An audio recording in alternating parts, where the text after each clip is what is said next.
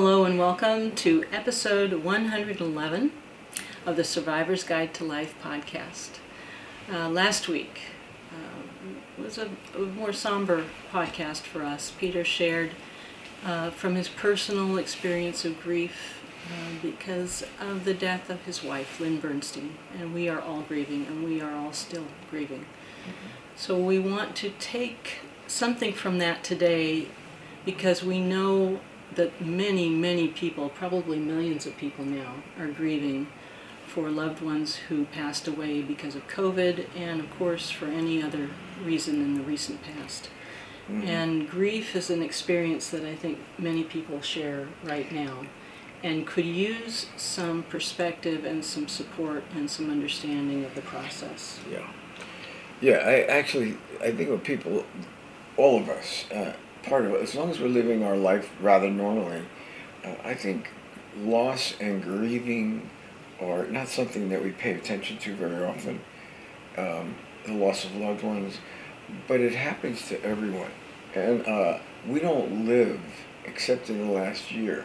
I'd say that it happens to everyone. No one is going to escape this this life alive. I think when I, I, as I think about it, some of the countries that I know are, are very deprived or impoverished. That's different. They do think about it every day. I know a, many. A daily life experience. And they learn how to cope with it differently than we do here. But it's part of their it's part of their life. Mm-hmm. With us, it hasn't been until culturally until the last year or so with the pandemic 19 crisis. That's different because now we have millions, and not exaggerating, people who are grieving. I think the latest statistic that I've read is that we've been told 545,000 people have died. Now they're saying 900,000 people have died from COVID 19. Here in this country? Mm-hmm. Wow. Yep. So there's probably some other way that they're they're measuring it. They're counting it differently, yeah. But but last week you talked about how many people are affected off of each person right. passes. I think it was seven. So if it were right away, we were talking about millions of people, and and and in an incomplete type of grieving because they couldn't even be there at their loved one's side. For many of the elderly, yes. Almost, almost. Well, they say almost none were allowed. Mm-hmm. So we're talking about millions of people that are grieving and have this uh, burden that they're carrying, and in it can be so draining. It is. I mean, let's be honest. Uh, we're here. This is the the next week after we talk so actively and openly about the the grief that we are all feeling over the loss of Lynn, my wife, who made such an impression, and so it's she was so inspiring to so many people. I can't go downtown without people stopping me, or actually people I trust just talking about her um, she was a very, very loved woman mm-hmm. for good reason. Yes. Um, I miss her. Um, I do too. We all miss her. And I think one of the things we're also discovering is that people have different ways of grieving. So in our in our institute and through our nonprofit, whatever, there are so many people that have been staff, caregivers, that have been impacted by caring for Lynn and around her and we're seeing the different forms. The different ways it, it takes in their lives and the way it affects them. Yes. yes. And another interesting fact is a lot of our staff has been hit with a lot of losses in this last year. Mm-hmm. It's a, I've never seen it like this in 51 years of my work, where there's so much loss in all of the major type. So I, I look at this and I'm going, a lot of people are being affected. You know, it's funny I don't mean funny, but um, it, grief is such an intense. It's probably one of the. It is. There's nothing quite like it. There's nothing as difficult, as far as I'm concerned, as the depth of emotion and and loss uh, that goes with grief. Mm-hmm. And I've dealt with a lot of emotions and helped people go through it. But I don't think anything is hard is more difficult. Here's one of the things I'm discovering: folks that have hi- histories of unre- what I call unresolved grieving, mm-hmm. where they never worked it through. They avoided it for some reason. Or yeah. well, for some reason, is the intensity and the pain mm-hmm. um, is too is too much for them. Yeah. So what they'll do is they will push it aside and stay in a relatively numb state unfortunately, they don't work out the grief. So when it comes to the present, not only do they wind up dealing with the present, all the other grief comes with it. Everything comes up. And so do the defenses that come with the other. Yeah. So we are seeing that, and uh, we're seeing a lot of people suffering, not just from the current grief, but the other unresolved grief in their life that they didn't work out, or didn't really get involved with to pers- to move through it. Mhm. See, grieving is there's a purpose to it. There's a real need to grieve. There's a real need to work it through, not to circumvent it, not to avoid it, but to know that it will lead to healing. Um, but many people, I know this is true even in my own family and some of our own people around here, it's too much for them. It's just too overwhelming and too painful. I don't deny the pain. You can't make them clinically, you can't get into it in the sense of grief is not something you sit around and psychoanalyze. You can look at, though, that it can be, it can be a very, very serious kind of um, difficulty that, uh, if people don't approach it uh, And move through it. openly and acceptingly. I'm thinking of one client that we had a number of years ago who came to us because she was having trouble with addiction.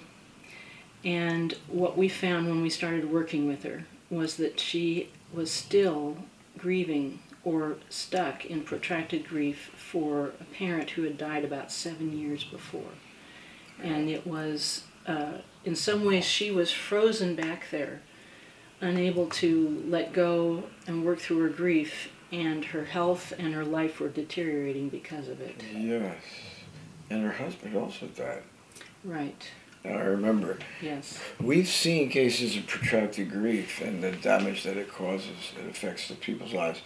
And the addictive, the drinking, the drugs, alcohol, the dangerous things that people begin to do to avoid it um, are even more destructive. They're Right. used as a self medication in some way.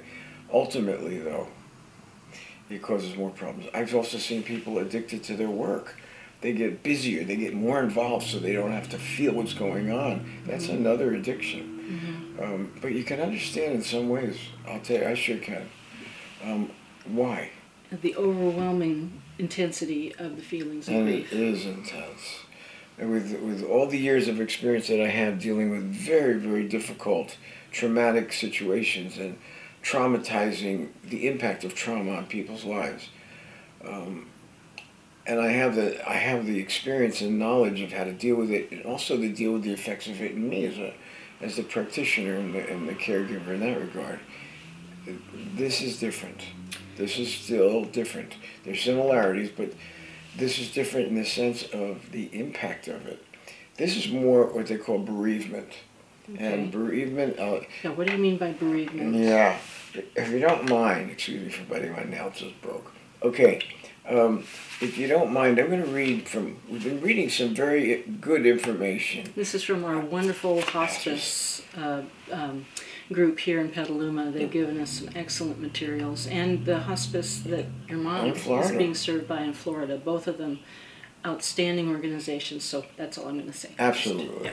And this kind of information isn't bad because it really gives you a, kind of a, a picture of what people go through. And this is the mm-hmm. article, this is on bereavement. It says bereavement is a normal process following the death of a loved one. Grief is one of the deepest pains that one will ever know. Absolutely the truth. And I'm used to deep pain, but this is different. This is much harder. Um, it says one may have time to prepare oneself for a loss, and I think that's been the case for me. That was true this time. Taking care of Lynn all of these years has actually been. I, I know this sounds bizarre. It's actually been merciful, in the sense that it allowed me to prepare for something that I I would have a much worse time if it were an overnight shocking event. Uh-huh. we did have many in times during that five years that we took care of her that we had moments that were very frightening sure. Yeah. and they were difficult Yeah. but she would come out of them and we'd go on but i think in the long run i've always been grateful to god um, for for being merciful to my weaknesses and i think I, I i don't know how i would have done but i've been prepared i feel like god's been preparing me for a good four and a half five years maybe even more Maybe for this time. Knew you needed it. I and I did, and you know what? It it, it, it- it helped me accept the end a lot e- easier as well. Although that was that is so hard, particularly when you love someone as deeply as I love my wife. But, But I know that in some ways I feel I was being prepared in many ways. So, but let me read more about this. Mhm. Um, uh, it says it seems as though everything has changed. The security of what was familiar, and this I'm having trouble with, be it good or bad, is gone. Everything is turned upside down. Goals are changed. Plans meaningless. Mhm. Possessions unimportant. Suddenly you're alone asking, what's the point of all of this? I haven't asked that part exactly. Um, loss, while unique to the individual, is a universal experience, and this is something that, you know, it is the truth. No one is going to escape this. no. And yet, how do most people relate to this? Or how many people build this into the repertoire of their life experiences? No. In our culture? Not in our culture. No, not very much. it's- The people in the extraordinary realities of caregiving, that's why it's such a different reality. Right. That's their, they are part it of is, it. yes. And it makes them quite different. Very much a part of that extraordinary Yes, reality. yeah. Okay.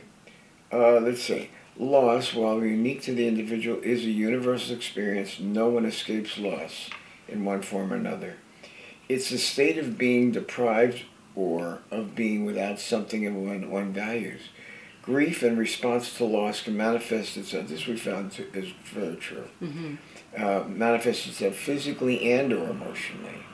Real body discomforts may be felt in such symptoms as shortness of breath, stomach ailments, uh, weakness, exhaustion, chills, lack of appetite, insomnia, and soreness of the body. That's me. Emotionally, one might experience disorganization, fear, anxiety, powerlessness, hostility, blaming, forgetfulness, feeling crazy, depression. This stuff is rough, people.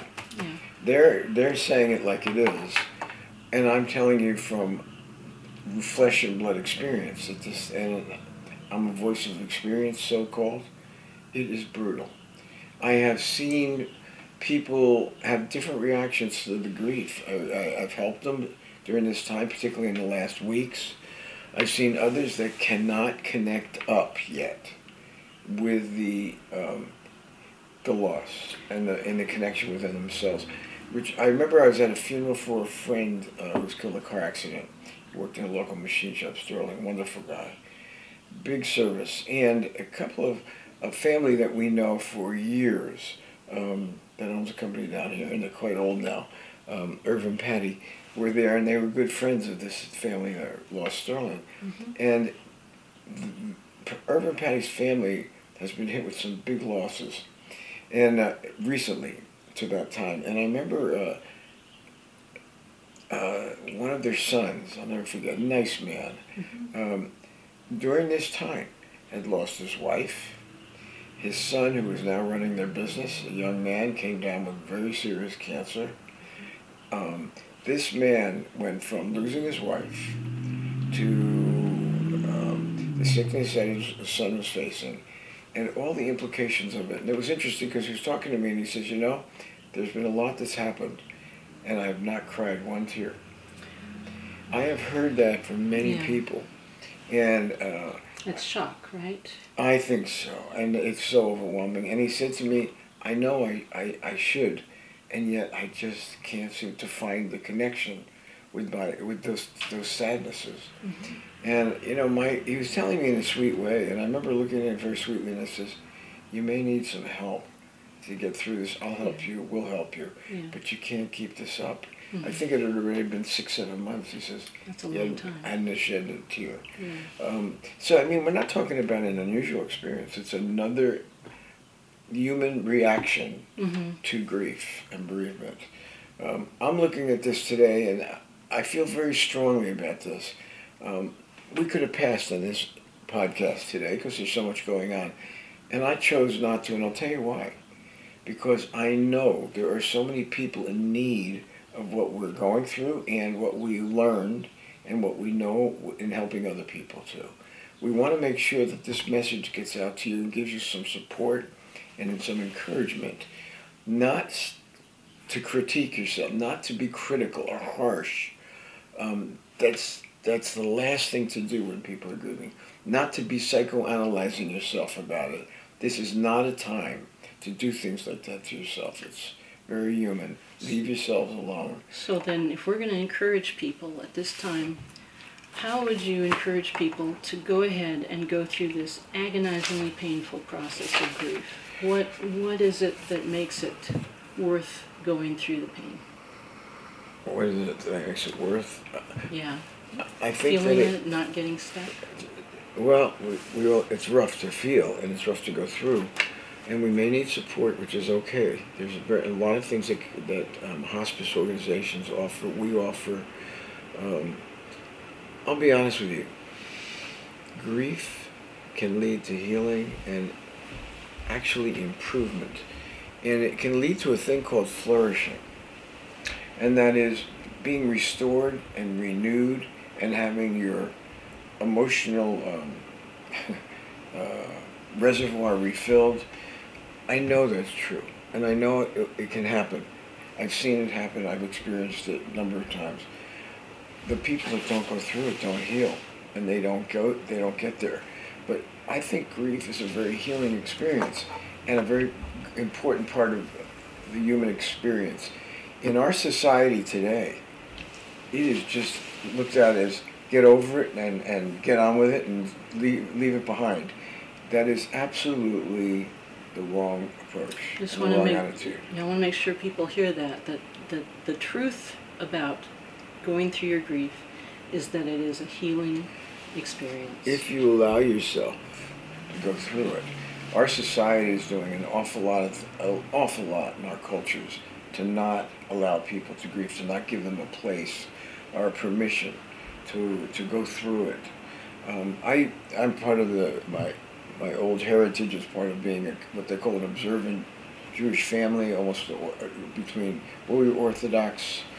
Um, there's some that are more and less, but it was very very Old Testament oriented, and one of the things that I do remember, and even though I rejected an awful lot of the orthodoxy, was the way the Old Testament and the commentaries on the Old Testament, um, the old Jewish sages or rabbis, would line out, it's absolutely Old Testament, a time to grieve, a time to mourn. Mhm. Very specific, of course, Mm-hmm. they're very rigid. But they were talking about si- sitting Shiva after losing a loved one, which is seven days of intensive grieving um, for the, the bereaved, and giving the person full permission to just vent and release or, or not, um, and not to focus on external uh, distractions like we normally do. But this was, they cover the mirrors, uh, people, the men don't shave. Um, it's, it's just a time when it's they- permission. it's permission. I think in the Old Testament they actually tore their clothing to to represent bereavement. Uh, today the Jewish people wear a black, uh, a little black ribbon while they're grieving. They're only allowed to grieve for seven days, and this is where The rules were not your thing. this is where I didn't The where hard and fast. Orthodox Judaism and I went our separate ways. Yeah. It's a little too rigid for me, but I do believe that they recognize the need Yes. for the human condition and to to give it permission and to honor it. We don't do that anymore, and it's a big It's, it's, a, a big loss. So I look at those things. I know at our institute we tell people who are grieving, if you don't have a place, you can use our place where you're safe. We'll help you get through this. Do. People need it, um, so I think it's very important. Let me, I'm going to jump in because we're getting close to the end again. And something you said a little earlier reminded me when you said that that grieving can lead to healing and a flourishing life. Yes. There was an article that you saw that you wanted to uh, mention that was about flourishing. Oh, that Do you want to get That to that today? I think. Or do you want to go back to something? I want to read this before we go to that. No, we, flourishing is a way of recharging the batteries. Can good come out of? The answer is yes. Mhm. Um, we have our 111 podcasts have been ways to find resilience through difficulty, suffering, and pain. That's our We're talking about probably the worst, most painful suffering that we can go through. Right. And we're saying yes. We're not telling you to be dismissive and um, just pretend that it's it's not hard. We're saying, we are saying as you go through it, though, you can begin to change for the better and find strengths that you didn't even know you had. But I want to just read a little thing from one of the uh, hospice. Uh, it says, through my grief, I've become more sympathetic, a more sympathetic, stronger, and more capable person. I'm kinder, have more understanding, and I'm more willing to hear, not just listen to others. I know that the real healing process comes from within as I enlarge upon my strengths. Hmm. Just remember, grief and mourning are natural processes. They are difficult to withstand, but allowing oneself to go through these stages openly, freely, and courageously will lead to healing that allows one to resume living. Absolutely. Very, that's the wisdom in that. That's absolutely the truth, and we are committed to it. Mhm. We also know that it's very painful to go through. Yeah. That's one of the reasons and purposes to these podcasts to give permission and a, a, a, an Some hope. a hope too, but the, a humanness, not a clinical pr- approach, but something very human to go. We all go through these things. Can good come out of it? We're going absolutely.